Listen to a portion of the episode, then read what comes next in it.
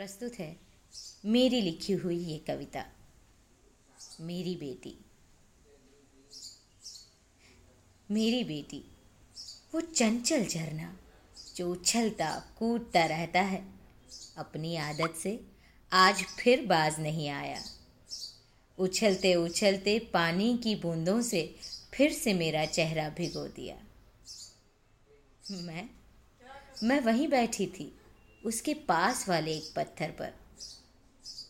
मुझे प्यार है इस झरने से। और उसके साथ रहना मेरा फ़र्ज़, मेरी ज़िम्मेदारी भी। मैं हर पल को मस्ती से जीने की, उसकी शक्ति के लिए ईश्वर का शुक्रिया अदा करती हूँ। और वो झरना मुझसा, अपने में मग्न, चंचल उछलते, कूदते, मुझे अपने बचपन में बहा ले जाता है, जहाँ सब कुछ साफ़ था। निश्चल, निर्मल, सोच भी और लोग भी। ये झरना कल कल करते हर लम्हे की कहानी बुनता रहता है और मुझे सुनाता रहता है। मैं सुनती रहती हूँ।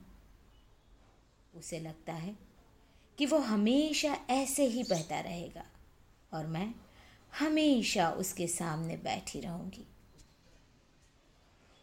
उसके इस निर्दोष विश्वास से मैं डरती हूँ। मैं बस यहीं से उस झरने को देखना चाहती हूँ। मन ही मन रोकना चाहती हूँ कि यहीं रहना, आगे मत बहना। अगले मोड़ पर तू जो नदी में परिवर्तित हो जाएगा फिर झरना ना हो पाएगा। फिर झरना ना हो पाएगा।